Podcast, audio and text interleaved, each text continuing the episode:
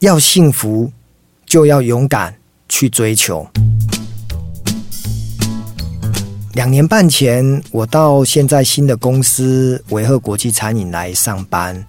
我们的薪资转账呢是在玉山银行，哦，所以大家知道，如果薪转在哪一家银行，那我们就要去那一家银行开户，哦，所以呢，我就到了我们的这个邻近的玉山银行呢去开户，哦，大家知道现在。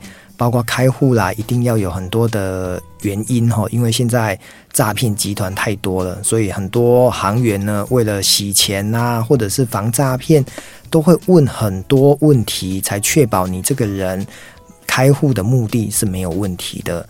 那那一天呢，我就趁着中午吃饱饭的时间呢，我就跑到了附近的玉山银行去开户。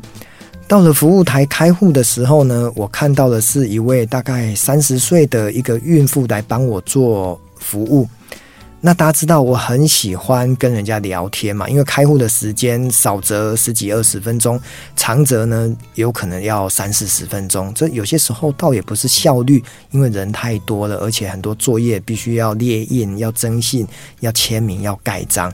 好，那一天呢，我就跟这位小姐呢就聊天哦，因为她是穿着孕妇装嘛，那当然最好切入聊天的议题就是，我就问这位小姐说：“哎。”你的预产期什么时候呢？她就跟我说：“哦，九月中旬。”好，因为呢，我对星座也不是说有多了解，但是我很多朋友都九月出生，我大概就猜得出来，九月可能就是要么处女座，可能要么就天秤座。所以呢，我就这样子跟她问，她说：“对啊，我的那个预产期是在秋天九月，那可能是处女座的。”好。那我们就这样子聊啊聊，聊开了之后呢，呃，我就知道他的一些相关的背景。他在玉山银行工作了三年，然后呢，大学读的是财经。那这是他的第一胎。好，然后我就更好奇的是说，哎，那你可以告诉我说，你怎么跟你老公结婚的？哎，那你会觉得我问人家怎么结婚的，会不会不礼貌？我想应该比较不会，因为他已经怀孕了嘛。通常问这个结婚。呃，怎么认识老公？这个应该是，如果是很甜蜜的，他应该很乐于分享。他就跟我讲说：“哦，我跟我老公哦，这真的是很有趣的故事。我们本来两个呢是彼此朋友的伴郎跟伴娘，也就是新郎跟新娘结婚的时候，他们各自要找伴郎跟伴娘，他们就是男方跟女方最要好的闺蜜跟好朋友兄弟。他们两个呢，就因为这样子认识的。好。”女生就跟我说：“其实一开始我也没有觉得我身边的这个伴郎有多么让我惊艳，可是呢，我的老公就是之前的这个伴郎呢，他可能看到了我的，他觉得对我有一种一见钟情，他就想要追求我。结果你知道吗？他怎么追我的？他竟然呢找他的好朋友，就是这个新郎还有新娘呢，约我去棒球场看他比赛。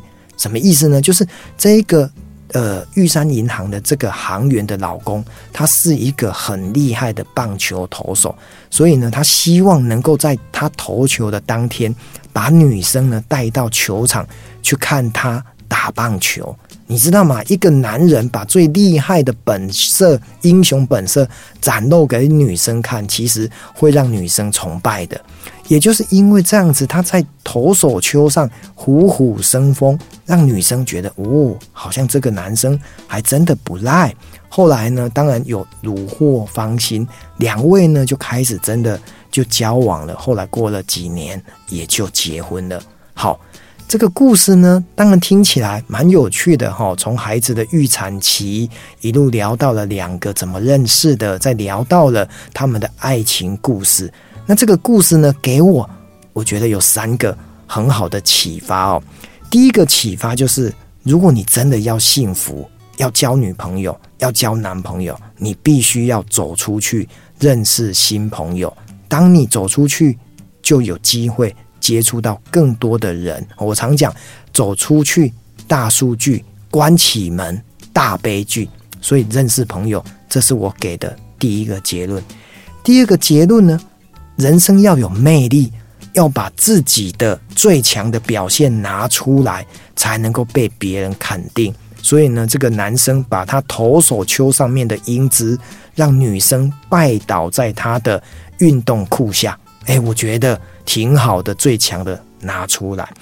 第三个呢，也很重要，就是其实自己的努力，他也需要他的本来的这些新郎新娘的帮助，否则的话，如果都没有人穿针引线，互相介绍。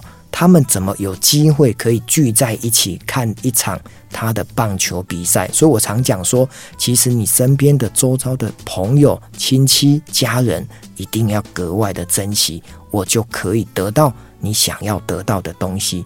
所以我要讲的是，经过一个开户，然后呢，我看到了一个女生，然后呢，跟她聊了天，得到了这个很好的结婚背后的故事。我觉得这个故事对我的启发有三点，也希望你能够受用。